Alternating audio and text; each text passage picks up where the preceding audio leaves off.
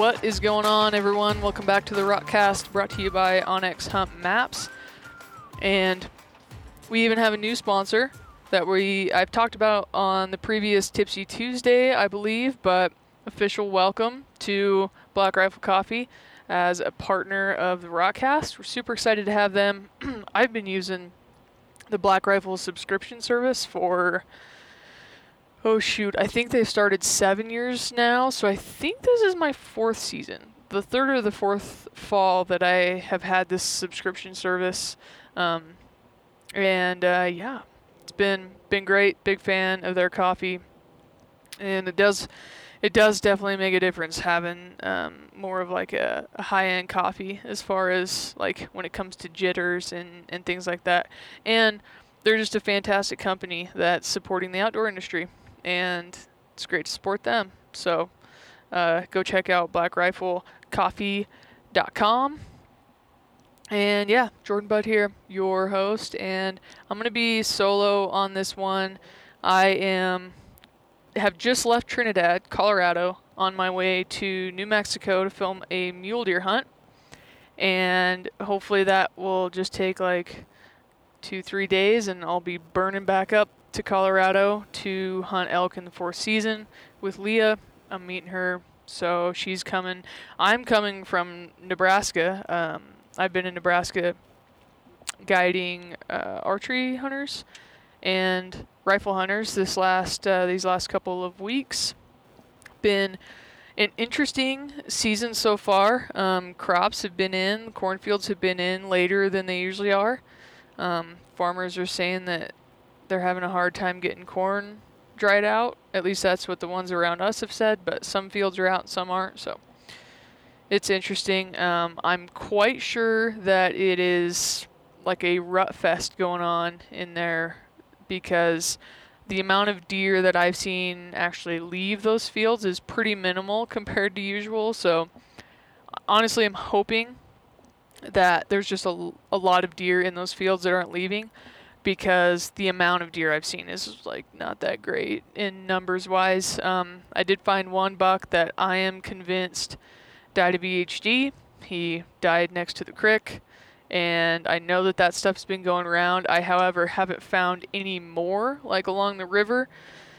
Um, but still, that doesn't make me like super hopeful uh, that there's not a lot around because I think that those cornfields have a lot of standing, just nasty water.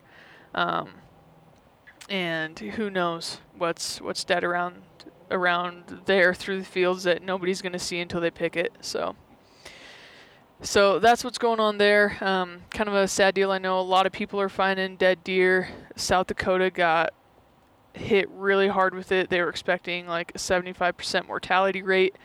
Um, I talked about EHD a little bit on a previous Tipsy Tuesday, but just a, a, quick little thing for anybody that doesn't listen to those that I think you should listen to this. Um, so you just are a little more educated with the EHD situation. It's a little midge that bites the deer. There is an incubation period, I believe the internet said like five to seven days. Once effects start taking a toll or they start like they start on the deer they're dead within 48 hours. So usually when you find these deer, they're in like really good body condition because they, it's not like they've been sick. It's not like a CWD situation where it's like chronic, like a long time down the road, this thing takes effect. It's like boom right now. It's a very sad deal. It can happen very fast and it's 100% fatal to any deer that gets bit. So it's it's an interesting it's an interesting topic. Um, typically, we were just talking about it on a um, on another podcast a few days ago about like they typically say that it's on low water years because and like in warmer falls. So we've had a pretty warm fall. Um, in Nebraska at least, like we've had some killing frosts that I do hope killed it, but like our October was pretty damn warm. Um, it has been, you know, relatively a low water year as far as there has been a drought. So typically on those low water years, you will have more standing water around. Deer are going to congregate more at those water sources, um, and then that midge is going to be able to just like bam, bam, bam, bam, bam, bounce from one to the other, and bunch of dead deer you've got. So not uh, not good, not a good thing. So um, I don't know exactly what you can do to prevent that. I know that baiting deer, like in a putting out like big corn piles and stuff like that, like you cannot convince me that that's a good idea because you 100% are congregating deer around one area. Um, that if that little midge gnat thingy that's around there, if it's around, it's gonna start biting that that thing. So I don't know. Just be a little more cautious. I mean, they're talking about small counties finding like 100 plus deer dead. So it's not a good situation. So, anyways, that's all. That's all I will have to say about that. Uh, for this episode, oh, I got sidetracked. Uh, I'm going to New Mexico. Then I'm going to Colorado. This late season hunt that we're doing, it led me to think like, hey, I should do a podcast on like late season gear. And this will not be a podcast that's going to go through like A to Z gear list type thing, like getting deep, deep into things.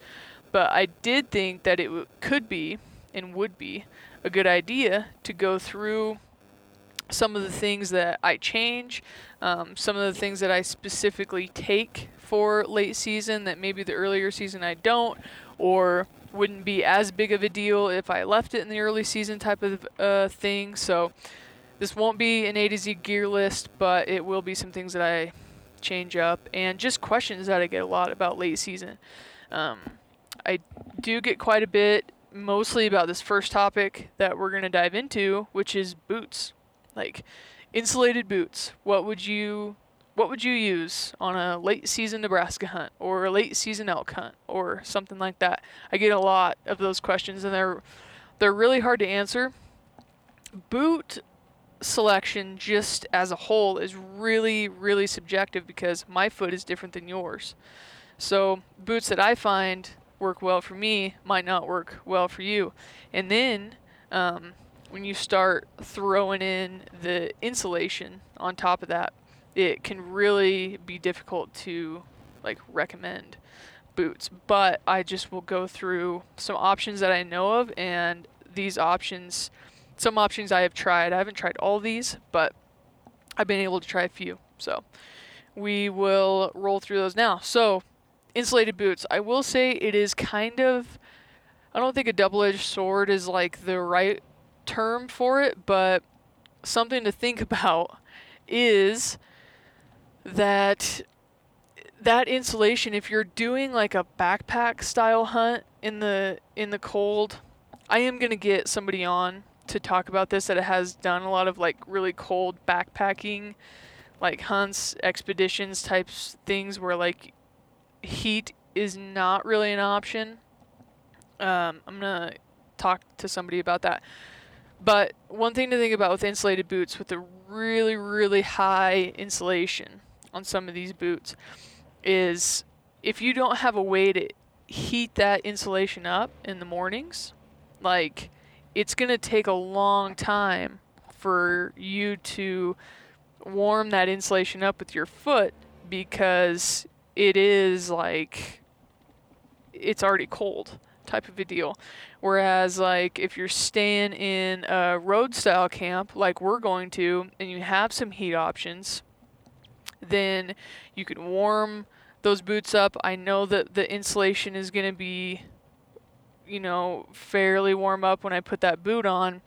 So I did go with a higher insulated boot this trip than I probably would have chose for like a late season like back like horse hunt or something like that that we've done in the past that for whatever reason back in the day, we did not have a stove with us, which now there's so many options for backpacking stoves that um, you should have some kind of a heat source with you, some kind of a backpacking stove with you, even if you're doing like a minimalist type deal.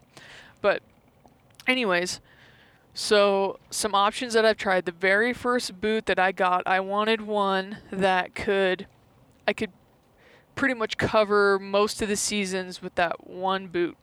And that was the Kenetrek Mountain Extreme, the 400 grams of insulation.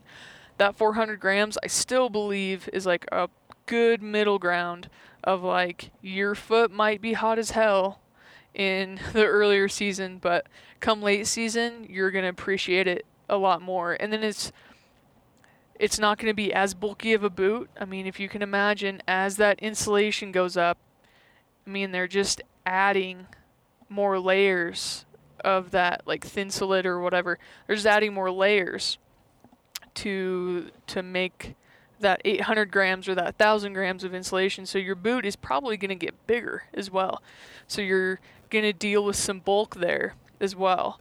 If you are planning on like hiking a whole bunch that that highly insulated boot you might be a little more clumsier on it because it is just a bigger boot than maybe you're used to um, and then you've also got like just the weight of it as well so just like some things to think about.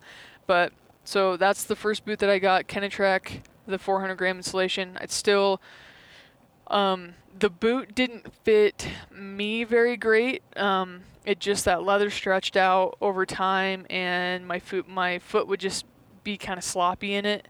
Um, and I I rolled my ankle super bad in a pair of those boots, and it, that is not at all the boot's fault. That's just where we were at. Um, and I just fell. It's just kind of how it happened. I don't think it really mattered what boot I was wearing. Um, but I've had to wear stiffer soled boots after that just to keep like the rolling of my foot more stable, if that makes sense.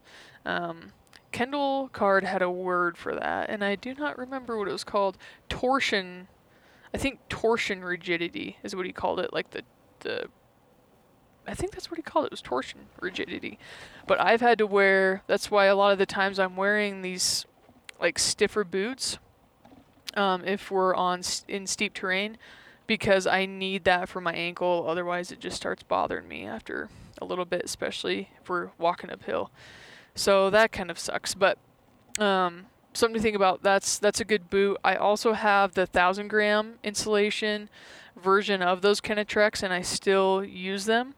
Um, I'll use them a bit like in mountain hunts. Um, I've used them like on the November Wyoming hunts for mule deer.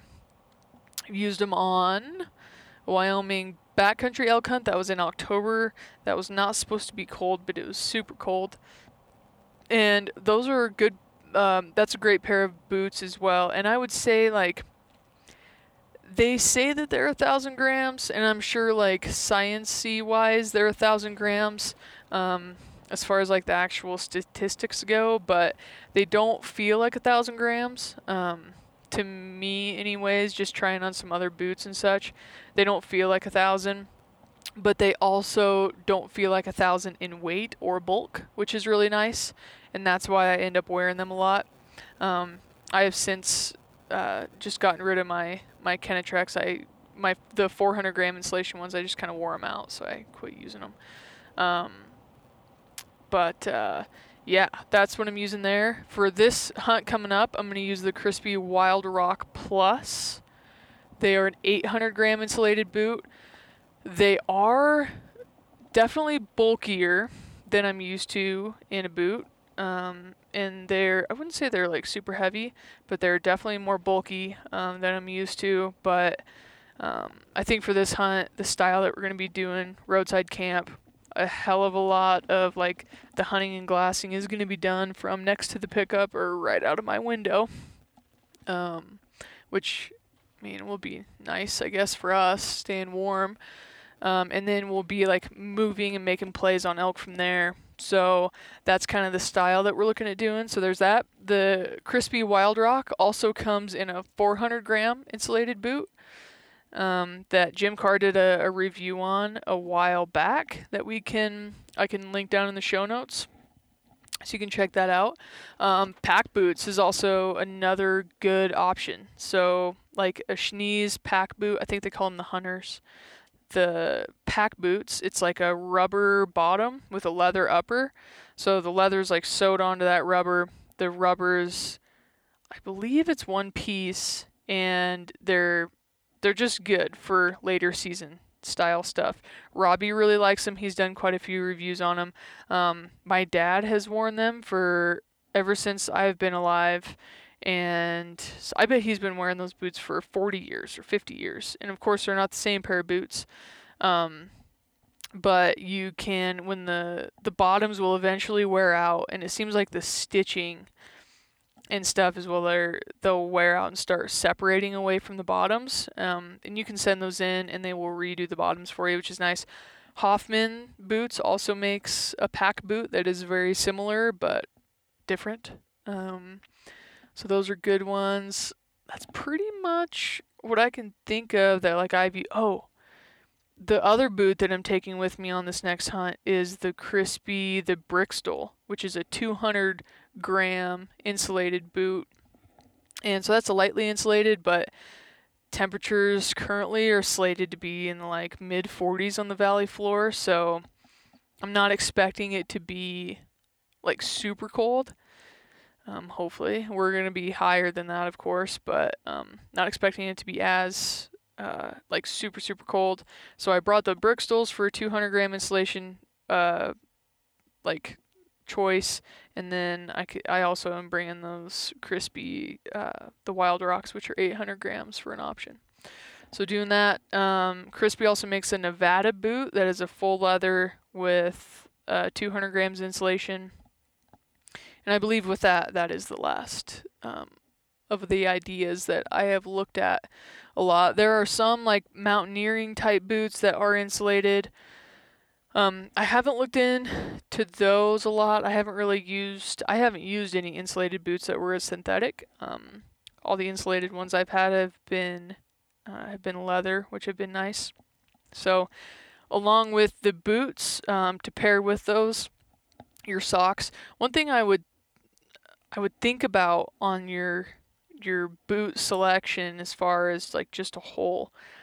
If you are in the boat where you're like, well, I'm just going to buy an uninsulated boot, wear a lighter sock in the summer, and then late season, I'm just going to wear a really thick sock. I personally would advise against that. Um, in my in my experience, when I put a really thick heavyweight sock into an uninsulated well, into any boot that I purchased to fit on my foot with like a lighter weight sock. They just fit tighter. Seems like I get blisters are just not as comfortable. Um, I just don't. I haven't had very good luck with that. So I would caution people to go with like uh either do like a mid insulation boot for everything or so you don't have to wear like a super super heavyweight sock with a mid insulation boot. is kind of what I'm getting at there. So the fit wouldn't change a lot. Um, or have like an uninsulated boot and then have uh, you know a mid to like a heavier insulated boot um, that maybe you have heavyweight socks on when you try that thing on so you know how it's going to fit type of a deal um, so you can get the best fit and avoid blisters or any foot problems so that's what i would say there good socks. Um, notable socks that I've used: the First Lite uh, cold weather OTC sock. They make a higher one and then a like a lower, like a crew one. Um, I really like the crew one for late season. So that's a really been a really good badass sock for me.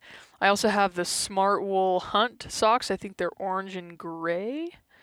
And that's a good sock also. It is heavier than that that First Lite sock I talked about, and that has become more of like a, a sleeping sock for me. It is it's just right on the verge of like most of the time. Every time I put it in my boot, I'm just like it's too tight type of a deal. But that is a good option depending on what you're looking for. Um, Darn Tough makes some really good socks as well. If you haven't looked into those, they're 100% worth the $23. I just bought a couple more pairs today. Um, and there are some other sock companies out there too. I know Kenetrek makes some socks. Um, yeah, there's sock options out there, but darn tough. In those First Lite, uh, cold weather OTC socks are super badass. So check those out. Another thing that I will start pairing in with my late season kit that I don't always take me in or take with me in the earlier seasons is a pair of gaiters. So I know a lot of people swear by gaiters, but in the earlier season when it's not wet or it's not snowy or I don't have like a tennis shoe on, then I just don't see the point. So um, I don't really take those with me, but late season, especially if there's going to be snow, I'll take those with me. They do add a little bit of insulation um, around your legs, so they are going to keep like your calf section a little bit warmer. There's no denying that. Um, and then they're just going to do what a gaiter does and help keep like snow and moisture out of for me anyways it's off of my boot laces it's not so much like going up into the tops of my boots but it's getting my laces completely saturated and then they freeze and then you have cold fingers when you get back and you're just trying to get your boots off and it's a pain in the ass so definitely uh, gaiters for the late season are nice for sure. Um, you know, there are pants too, like the First Lite the Corrugate, uh, not the Corrugates, sorry, the Catalyst Foundry pant. They have like a, a waterproof or highly water resistant material that goes down all the way around the leg on those, and those are just for the late season if you don't want to wear gaiters. So you can look into some of those pant options as well that are made to kind of be a gaiter material to keep the moisture like from soaking through your the bottoms of your pants and getting onto your boot laces. Um, so that is we'll move on to like some pant options and stuff later, but uh, I pretty much think that that covers the boots and the and the gaiters. All right, then the next thing that is often brought up is your insulation layers. Like, what, you know, what do you add to your layering kit? A lot of people talk about their layering systems for like the early and a little bit of the mid season, but late season, it's it's kind of maybe overlooked or just under underplayed a little bit that really the only thing that changes from early season to late season for me is I might add another mid layer, which is typically a like a soft shell jacket. Um, and then my outer wear, as far as or my insulation pieces, um, I might change that up a bit. Like, might change it up completely. Might um, like add another piece in. I think this is where it can get tricky because these insulation pieces they're expensive. Like, you know, the the Chamberlain jacket, I think they call it the Chamberlain hoodie that First Lite has. It's a down jacket, it's super puffy, it's badass. Um, that's the one that I'm gonna be taking, and we both have, but it's $350 retail. So it is overkill, certainly, for the, the early season. So I think, you know, most people just looking to get into, looking to, like, maybe they mostly do mid-season stuff, but they want to get into the late season. They don't want to spend another $350 on a jacket that they already have, you know, like the Uncompahgre or something like that. So I think that's when so for those insulation pieces, here's pretty much what I'm running for my uh, layering system. Uh, so I really like a lightweight merino shirt. So I'll wear that. I really like a wind type shirt. So First Lite has a Ridgeline quarter zip that I really like. Um, that seems to be a piece that people like think is not worth it or they don't like it at all or they seem to really like it. I personally really like it. Um, so I wear that, and then I'll put the grid fleece on over the top of that. Um, you know, in the First Lite line, that's the Klamath. So I'll put that on, and then over the top of that, about all times a year, I really like the Brooks Down vest. I'm a vest person. I like that Brooks Down vest. And then in the late season, I will also add a soft shell to that. And in the you know in the First Lite line, that's the Catalyst jacket. So I'll throw that on over the top of that, and that's like a pretty good. Just that system itself is pretty good if you're like jumping in and out of the vehicle a lot, or that type of a deal, or if you're moving, like that's pretty good. If I'm moving a lot but it's still cold, I'll take that the vest off, but I'll leave the jacket on. And uh, if you're not moving super fast, like that's a pretty good system, or has been for me. Um, but then over the top in that catalyst jacket or a soft shell is something that I don't take like on every hunt. I don't think you know like the September and October hunts. It's kind of like meh.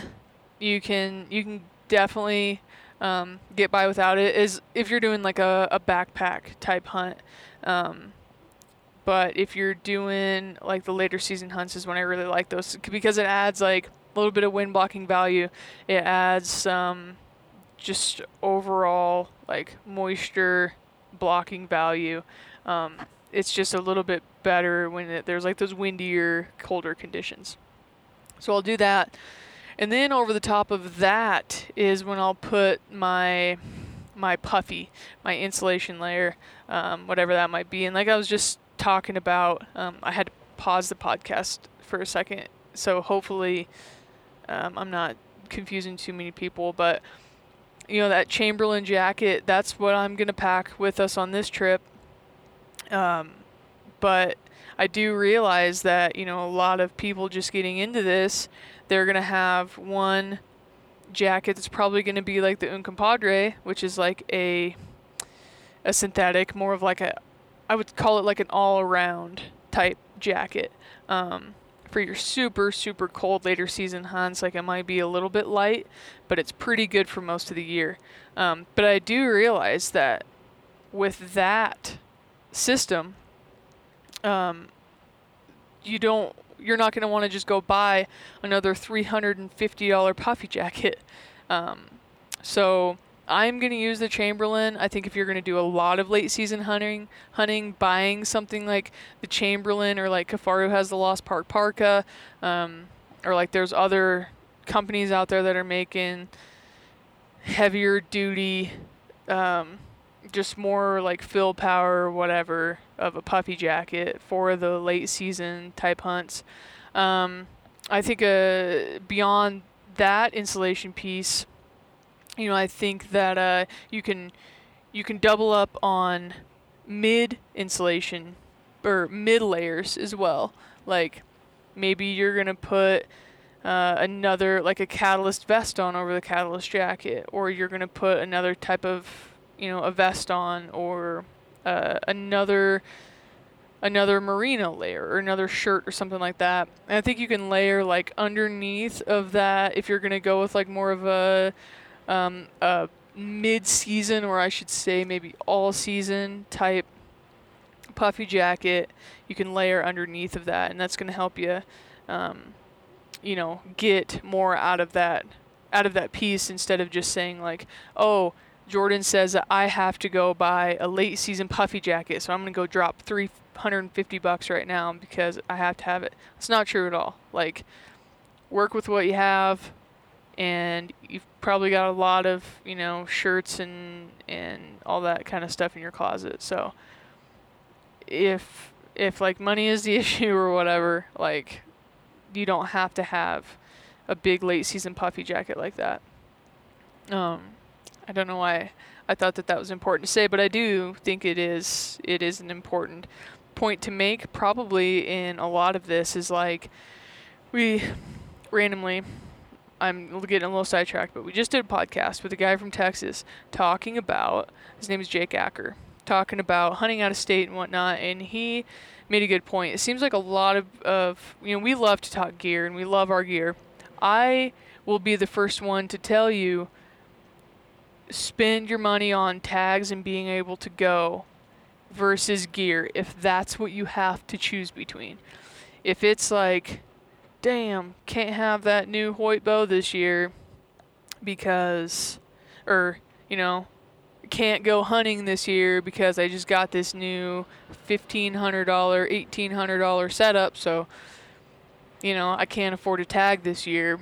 Like, don't do that. But, um, and I'll be the first one to tell you that. But Jake said, you know, a lot of people are saying spend your money on tags and experience and not gear. But he says that that gear is going to let you stay out longer to get the more time and experience in the field. So I think that that's just a good point to bring up, you know, multiple times in that yeah, gear isn't everything, but it is certainly going to help you stay out there longer. You don't need every single piece of everybody's line. And you don't need to bounce around if you can't afford it and whatnot. But if you get like some of the base pieces um, and quality pieces, it's going to take you a long way. So I guess something just to think about there. Um, so with those insulation pieces, yeah, I'm gonna take the Chamberlain puffy jacket on this trip.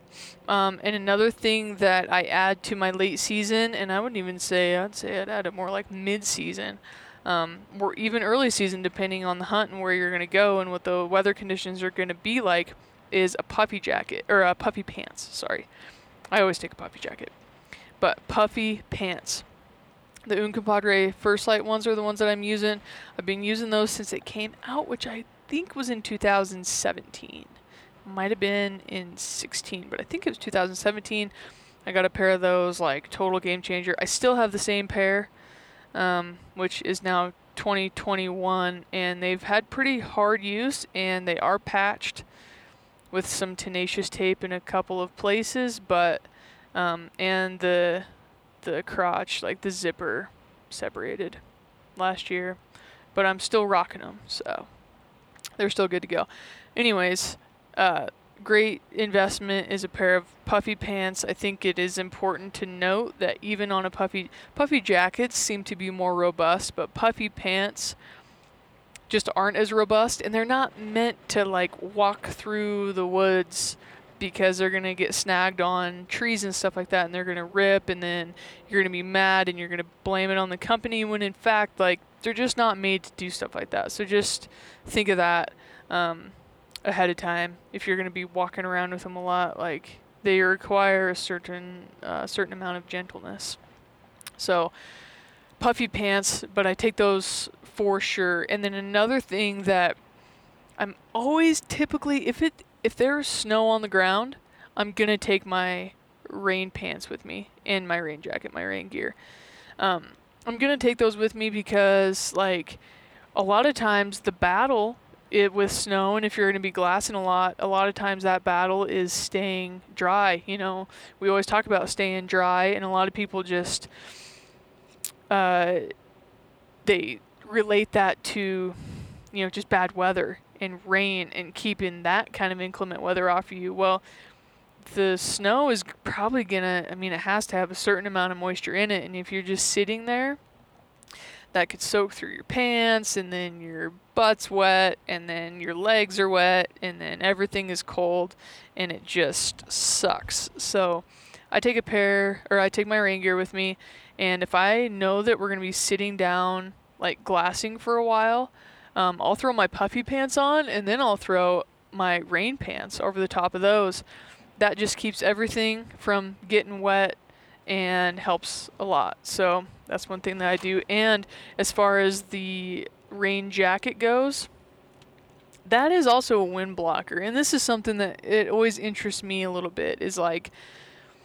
guys will say, you know, what kind of how does that block the wind? How does that puffy block the wind? How does that uh, soft shell jacket block the wind? And I'm thinking it's a little bit funny because usually people are bringing rain gear with them, or at least the jacket.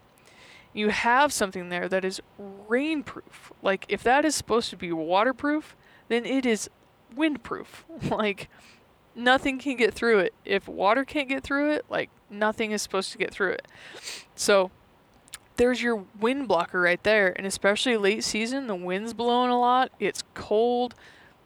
That is a really good thing to implement into your your layering system. It's not only a just a rain jacket for when it's raining. It's like a wind blocker. It can be a great insulation piece. And I believe was John Barklow um, on Avery Adventures podcast was talking about putting your rain jacket underneath of your puffy jacket, which I think is interesting and something that everybody should try. I know Ryan is sold on it, and uh, yeah, and it's just it's interesting. So implement your rain gear into your your layering system. Don't just let it ride around in the backpack and not get used unless it's raining or snowing or something like that. So that's another thing that I I always break out for the season, the later seasons, anyways.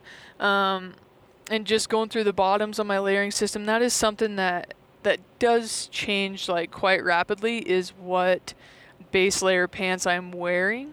Um, a lot of the times I'm in the earlier season, I don't really like to wear like the long johns. As it gets more into October, I will I'll bump it up or I'll put some on. That's usually just the wick, the really lightweight zip off ones from First Lite. They call them their boot top zip offs. So they hit the top of my socks pretty much. Um, so at any time, I can pull my pants down, like unzip them and take them off. I don't have to take my boots off or my pants completely off or anything like that. So that's what I'll do. But later season, depending on what we're doing, I will bump that up. And typically, I I just completely skip the midline, which uh, they're the mid weight line, a 250 weight, which is I believe is called the fuse. And I will just, if it's cold enough, I will just bump right up to like a heavy, the really heavier weight, fleece lined type uh, base layer bottoms. And that's typically with the First Lite line anyways is going to be the furnace. They also make those in a boot top zip off. So same thing with my wicks. I can take them on and off really easy. So my system stays like relatively the same. It's just the weight of that base layer is going to change. What i tried to do before i changed that from the lightweight wick to the furnace base layer is i try to change my pants up first before i change the base layer up so a lot of the times like the mid season type stuff I'm going to be wearing like the Corrugate Foundry pants, which are a super badass pair of pants if you haven't looked at those yet. Um, reinforced knees and seat knee pads, um, really, really generous hip vents.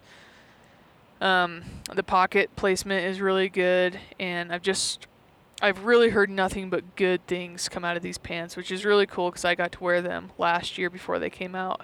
Um, and I thought that they were super awesome, and I couldn't wait to share them with everybody. So I'm glad.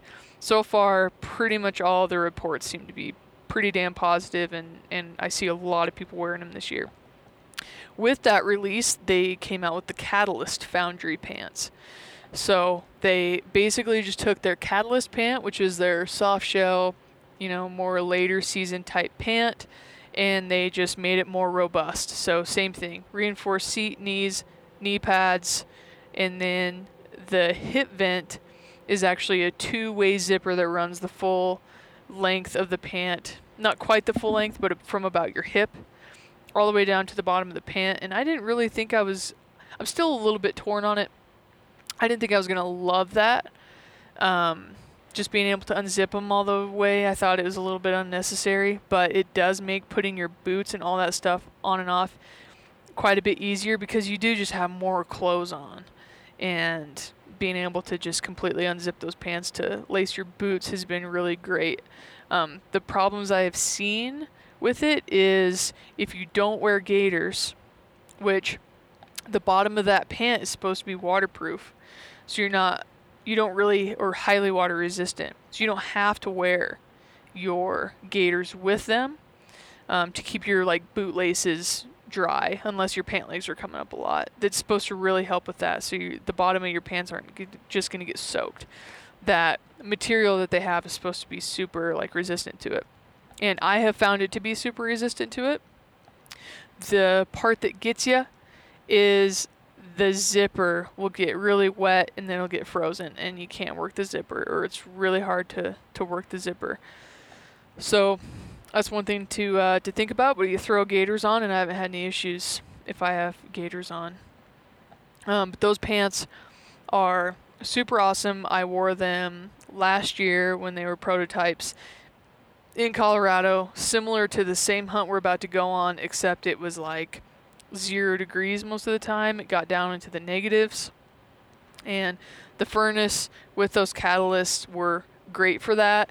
Um, one of the reasons that, that I could wear such a heavy mid or a heavy base layer pant with those pants and have it still be okay in the middle of the day when it might get up to like 25, 30, we're hiking, might be getting hot, is I had those the two-way zippers that I could use as hip vents and they would dump heat, which is really nice. So those pants for late season are definitely going to be what what I will wear, which would be nice. So covered I think we covered clothing pretty well. Covered boots well, I know. Um, I'd say the next thing, yeah, we covered rain gear, some base layers, um, gloves. That's the next thing that comes up is like keeping your hands warm. that can be just a major pain in the ass. Um, what I would say first off is bring multiple pairs of gloves. So if one does get completely soaked, you have another that you can change into and wear that are dry until those other ones can dry out. Um, I really like um, the fingerless gloves that First Lite came out with, and then I will slip those inside of the Catalyst gloves, which are like a, a mid layer glove or like a mid weight soft shell type glove. And a lot of companies are going to have these same ideas, like these same kind of things. It's just I personally have been working with First Lite for a few years, so that is why when I reference clothing, uh, most of the time or a lot of the times it's First Lite. it's First Lite clothing. But just apply this to other companies and what they're pitching or whatever company you like. Apply this information to those companies. But anyways. So I like to do that, and that is really not too bad. That's so like when I have to pull that glove off to use my phone or something, I still have some coverage over my main, the main portion of my hands just my fingers um, that are exposed. I really like that. And then when I sit down to glass, I will slip those into the Brooks down mittens. They're a down mitten, just like it sounds like and they call them their glassing mitts, mittens, I think. And they're great. I like them a lot. That is like as basic of a system as I will take with me on a trip. Like that's what I'm gonna be taking is is those things. Um, you know, the down mitts are like pretty much only good for sitting still and not doing anything. Um, you're not going to be able to really work your hands at all. You're not going to want to because the material that's on those puffy mittens, just like your jacket and your pants, is not that durable. So you're going to rip them and then you're going to be pissed. So just don't do that. Um, gosh, what else? They have some gloves, like in, again, with the other companies, they're going to have things like this too, but like the Alpine glove that First Lite has are really nice um, for that later season type stuff too. Instead of using like the catalyst gloves over the top of those fingerless ones, sometimes I can throw the if it's really cold or if we're like f- on the four wheeler or something like that, I'll put my catalyst gloves in my pack and I'll take the alpine gloves and I'll use those if I need to kind of use my fingers. Another one that they have is called the Grizzly Mitt, where it is like you have your index finger is its own little finger pocket in the in the mitten, and then your thumb is its own pocket, and then your other three fingers will stay in there the same. To me, that thing is like snowmobiling, four wheeling glove, mitten thing great for that. For the hunting purposes, I since they came out with the glassing mitt, um, I would rather use the glassing down mitts with the Alpine, the fingerless gloves, and then the catalyst gloves, and have those with me. So, a glove system is definitely something to think about trying to build up in your system instead of just having like a couple pairs of heavyweight gloves and and wearing them with no like no liner glove or anything like that. Um, that has really helped me over the last little bit. Um, the next thing I would say, uh, hand warmers. You can always wear, you know, especially those bigger gloves, pop some hand warmers in there, and when you put your fingers in, you can light them up or uh, warm them up pretty good. Another thing uh, that has been really nice this year that I got was like a hand muff, like a quarterback hand muff thing um, that you see quarterbacks have in late seasons and or later on in the season with football. Um, First Lite makes one that it's on their whitetail line, but it is like I've used some hand muffs before, and usually the inside of them is like a thin fleece, and they just seem to get like wet, and then they're all like clammy in there. But whatever they've got on the inside of this hand muff that I've got now is super super nice. So if you need to use your fingers a lot or you need to use your hands a lot, um, or more so, you need to be able to use them without gloves on whenever you need to use them, like in a hurry without gloves on. The hand muff can be a really, really super option. So you check that out. Um, and next thing I think that is like under the accessories type stuff that's really underrated is a neck buff, like a a neck. Some people call them like a, a neck gaiter or like a, a scarf, a neckerchief type deal. Um, you don't really need much around your neck, and it's gonna keep you. It's gonna. You can do a lot of temperature regulation with just a silk scarf around your neck. Um, it just like tuck it into the base of your neck, kind of in the inside of your shirt collar. It's gonna help uh, water, um, wind and air from getting down your shirt. It's also going to help it from escaping out your shirt. So it's going to keep a lot of that heat in. Start getting really hot. First thing you can do is take that neckerchief off and then you're good to go. So the neck buff, a lot of that, it's it's all the same idea. Um, one thing that I've never like loved about a neck gaiter is that you have to like take your hat off and whatever else is on your head, you have to take it off to get those off. Whereas like a scarf or something like that, you tie on, you can untie without taking stuff off your head. So there's that. Um, another thing, beanies. Like I think that that's pretty self-explanatory. A beanie is really going to be nice, especially like even sleeping in late season. They're really nice. So get yourself a beanie, or if you're like me, you can get yourself a Stormy Kromer hat, which I am a big fan of. Those are really nice your head. Um, what else we got? So that pretty much does it for like the clothing and the boots and things like that.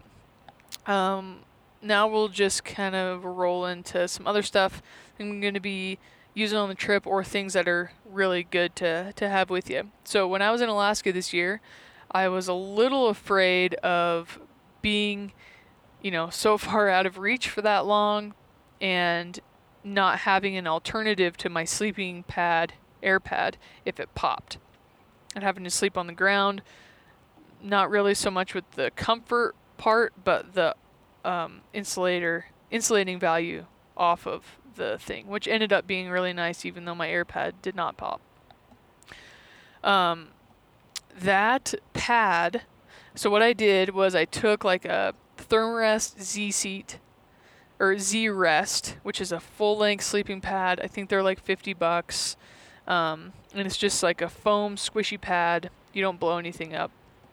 And I cut that down to three quarter length. And I did that to help on the bulkiness and a little bit of the weight. They really don't weigh anything, anyways, but mostly I did that to help on bulkiness.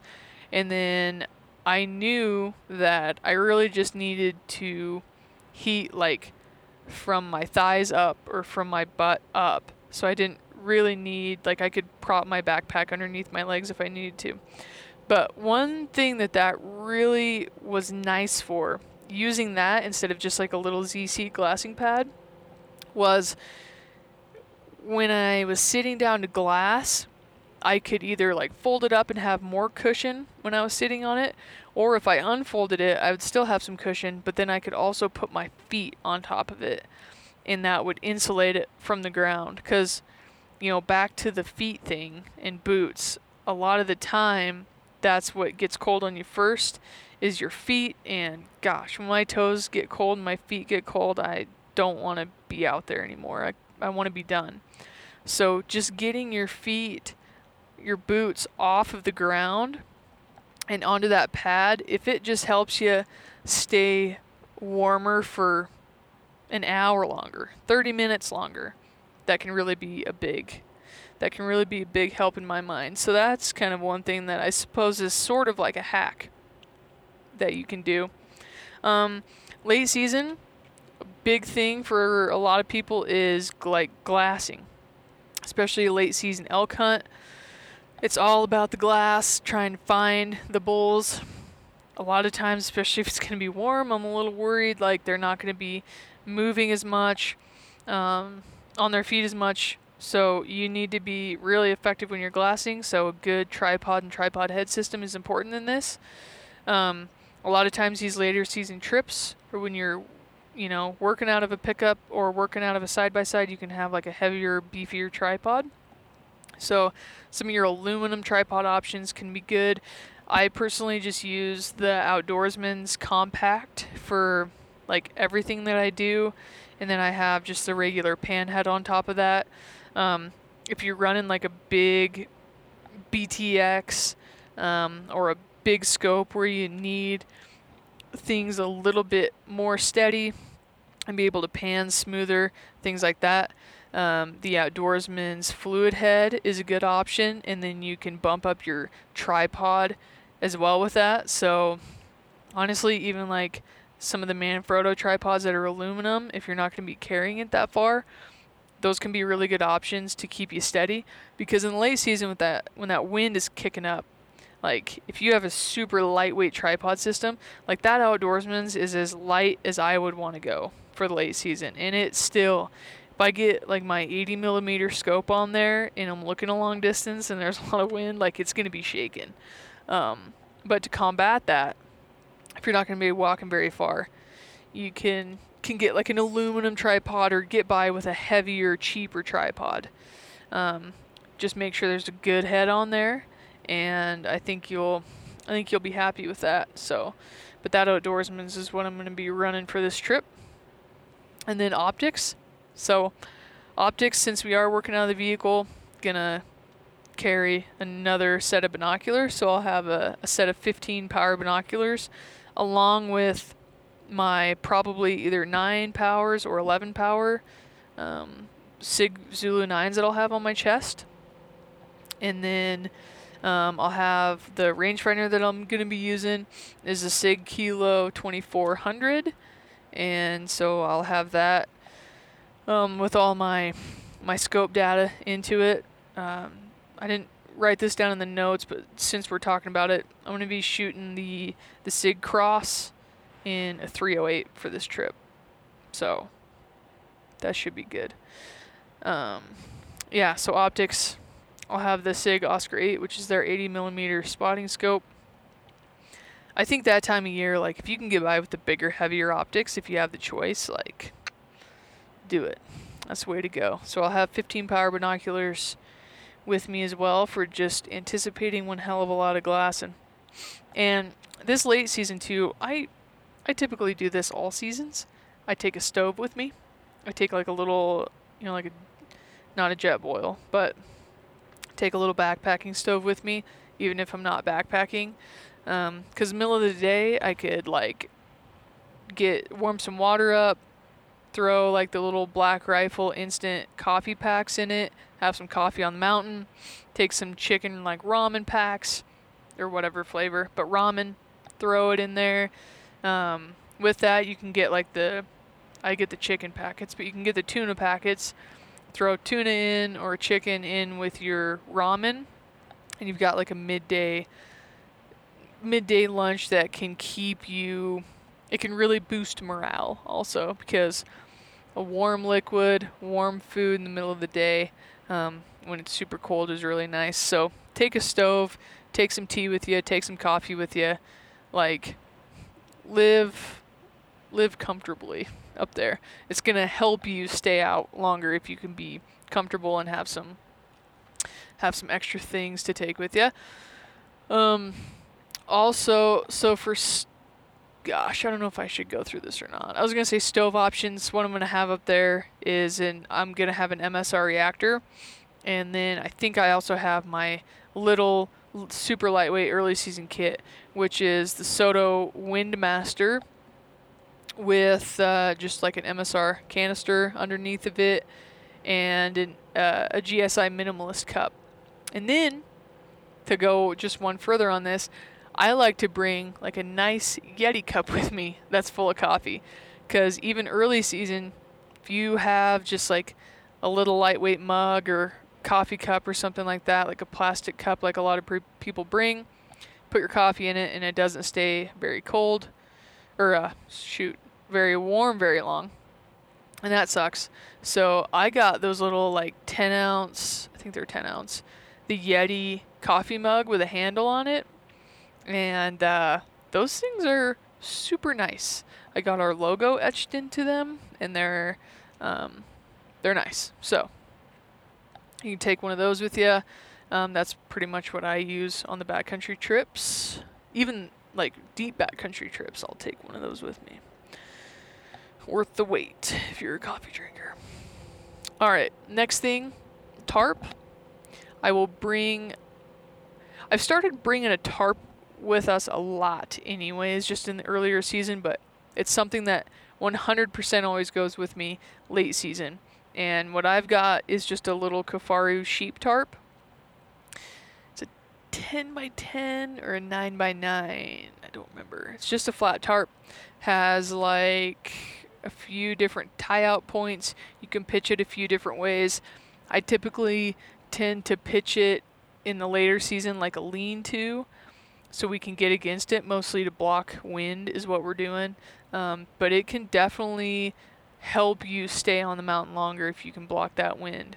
Um, we were in a situation back, there was just one specific situation I can remember being especially bad that we pitched it back in like 2017, I think.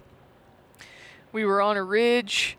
Um, it was super, super windy we were glassing, had some weather roll in. We had already pitched it by that time, but we got to sit through a lot of that weather. I bet it kept us on the hill, gosh, at least a couple hours longer.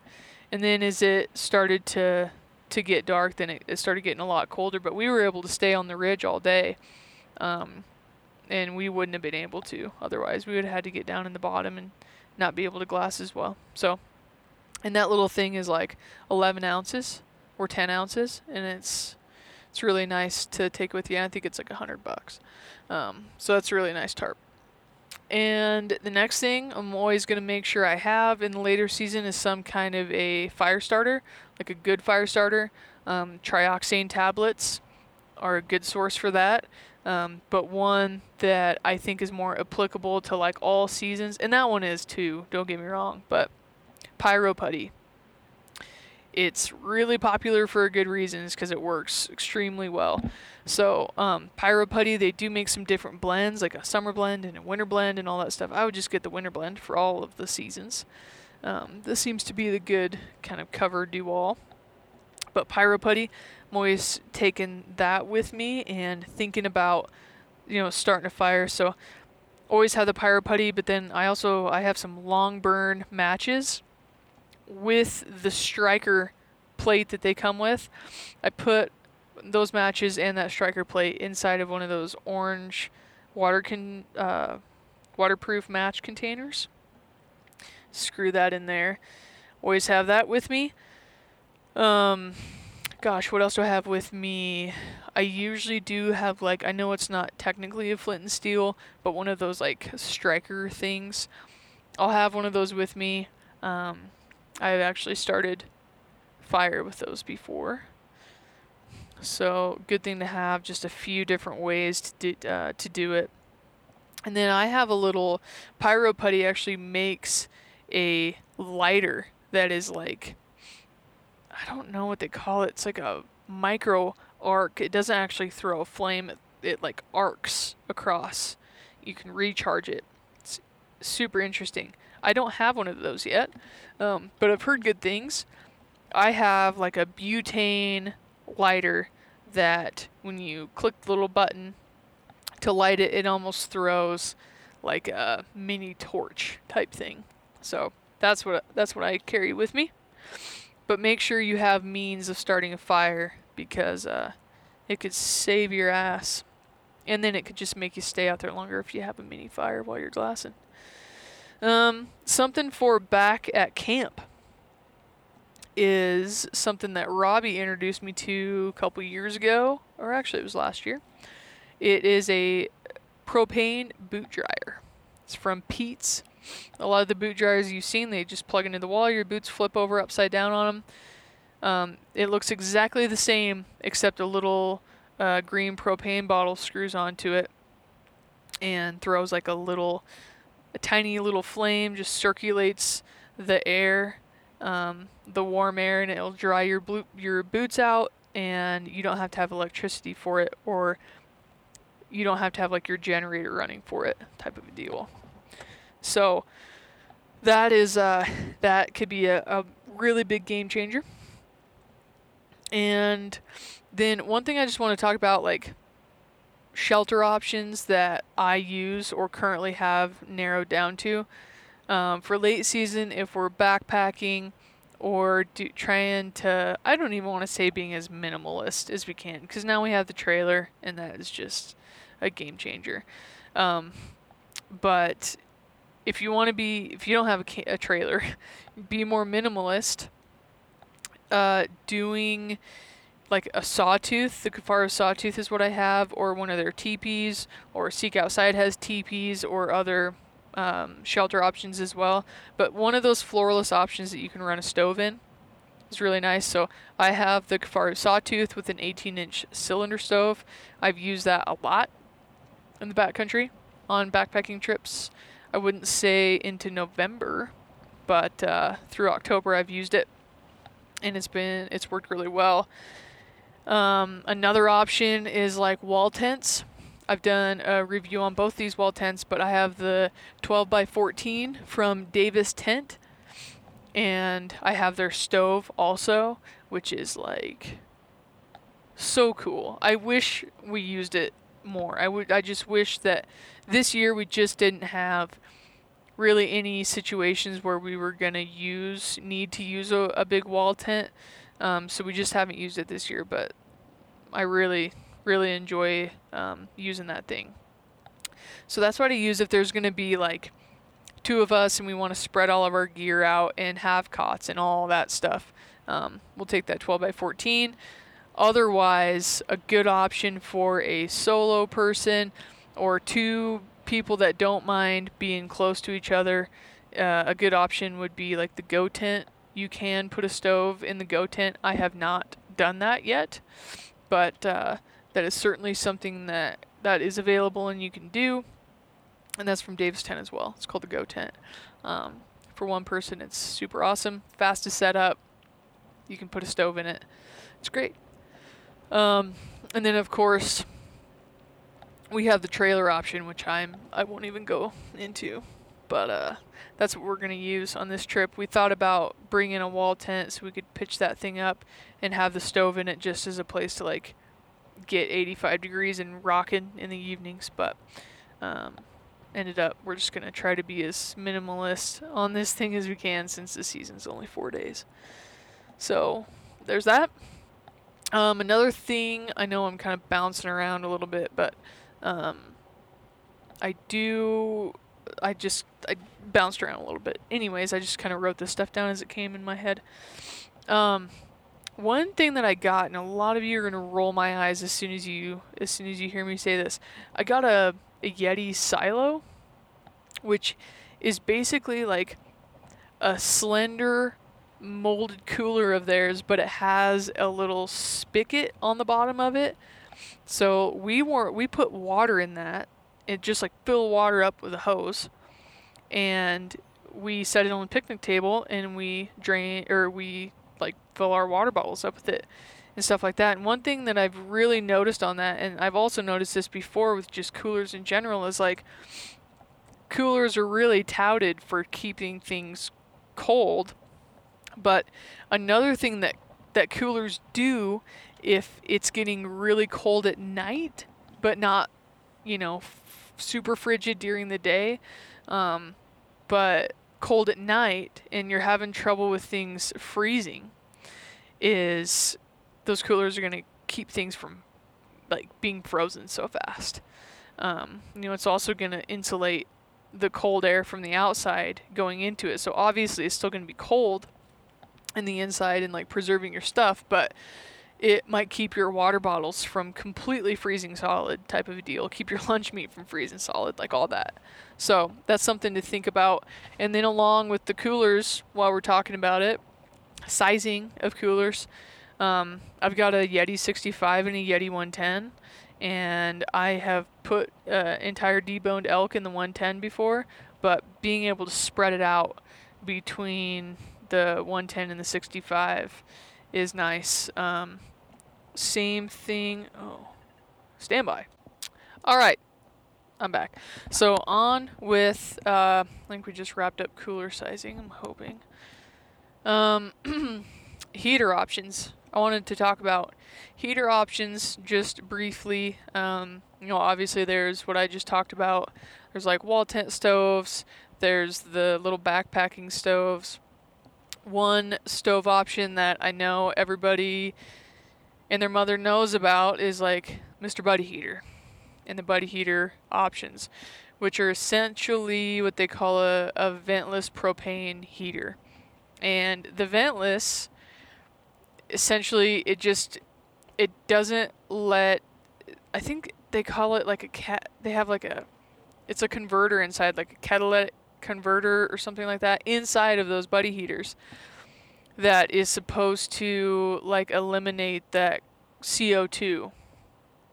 Um, but it does happen a lot, and I think it is really a lot. Like those ventless propane heaters kill people from CO2 poisoning, and that's not good. Um, so my advice, if you're going to use any kind of like a propane heater that doesn't have a vent, which is any of them that screw onto the propane bottle. They're ventless. Anything that doesn't have like a vent going outside to it is a ventless propane heater, and it can leak carbon monoxide, um, and it can kill you.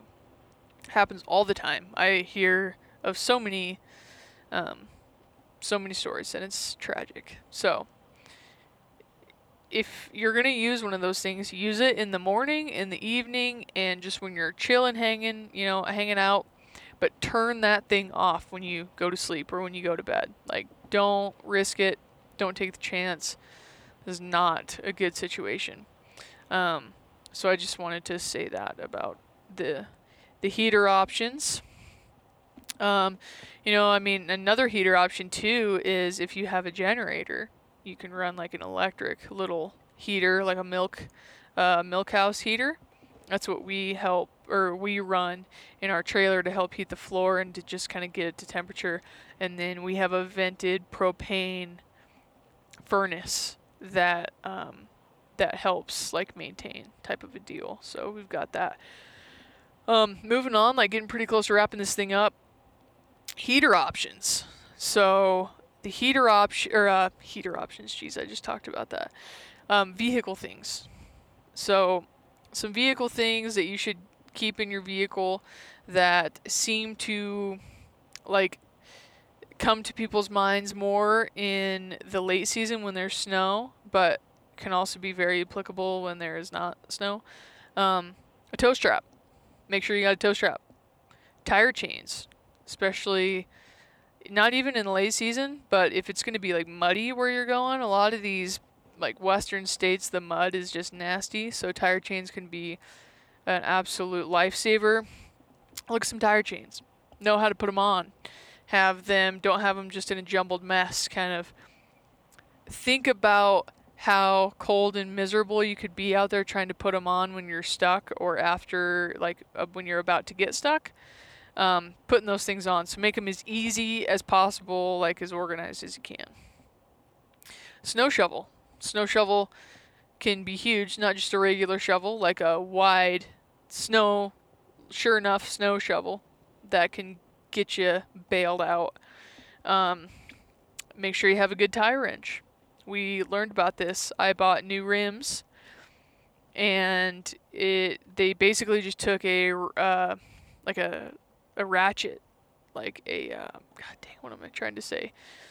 Just a, a socket set. So it basically would have taken just a, a deep well socket, but I didn't have a deep well socket. Um, I just had my tire wrench. Well, the lugs and the hubcap are so close together, a regular four way wouldn't go in there, and the the tire iron that came with my pickup wouldn't fit in there either, but a regular socket would. So Leah went and got something that they call a monkey wrench, and it's basically just like a giant cheater bar with a socket on the end of it. But carry that with me all the time now. Um, jumper cables. Jumper cables is kind of a given, but make sure you have that. One step further you can go with that is a like a jumper pack. So basically like a battery pack that if your vehicle does go dead, you just put your battery jumper pack on there and it should give you enough of a charge to, to get your vehicle started. Um, since we are taking the trailer and we're going to have a generator, inside the trailer, my battery charger for the, the deep cycle battery in the trailer is actually just a regular battery charger that runs off of a 110 so I can start the generator, I can plug that battery charger in, stick it on the vehicle. It's a smart charger, so it has a jump mode also. So um, that's what we're going to use there.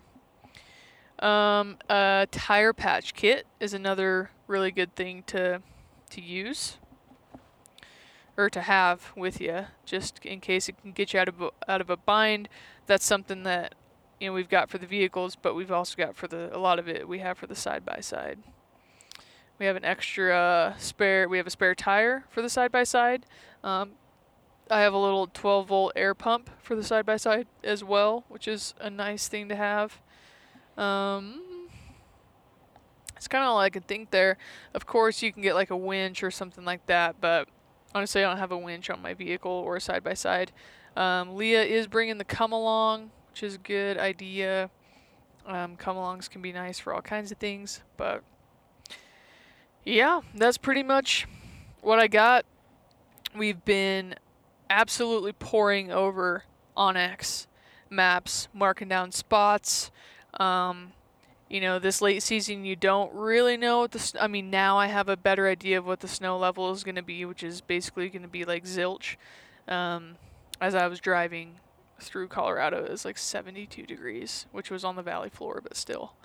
Um, there's like no snow in the mountains that I could see, and uh, yeah, it just seems like it's been super warm. So, uh, yeah, we just have been trying to figure out different spots. So, like if it snowed just a ton in the high country and we needed some some spots in the low country, found some BLM, marked some some pins.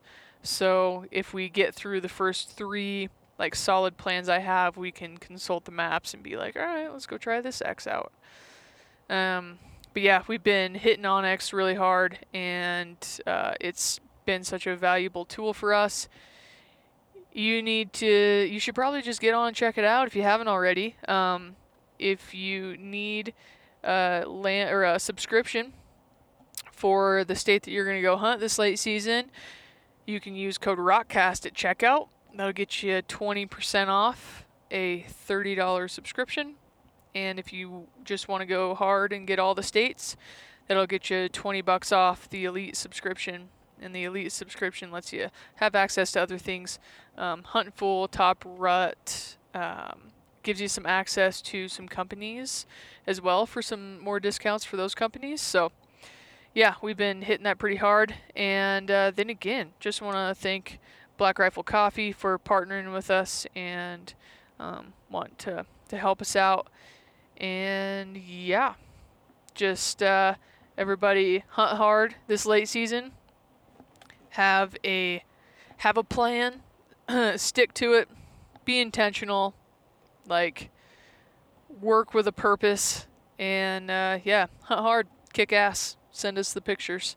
We'll talk to you guys on the next one.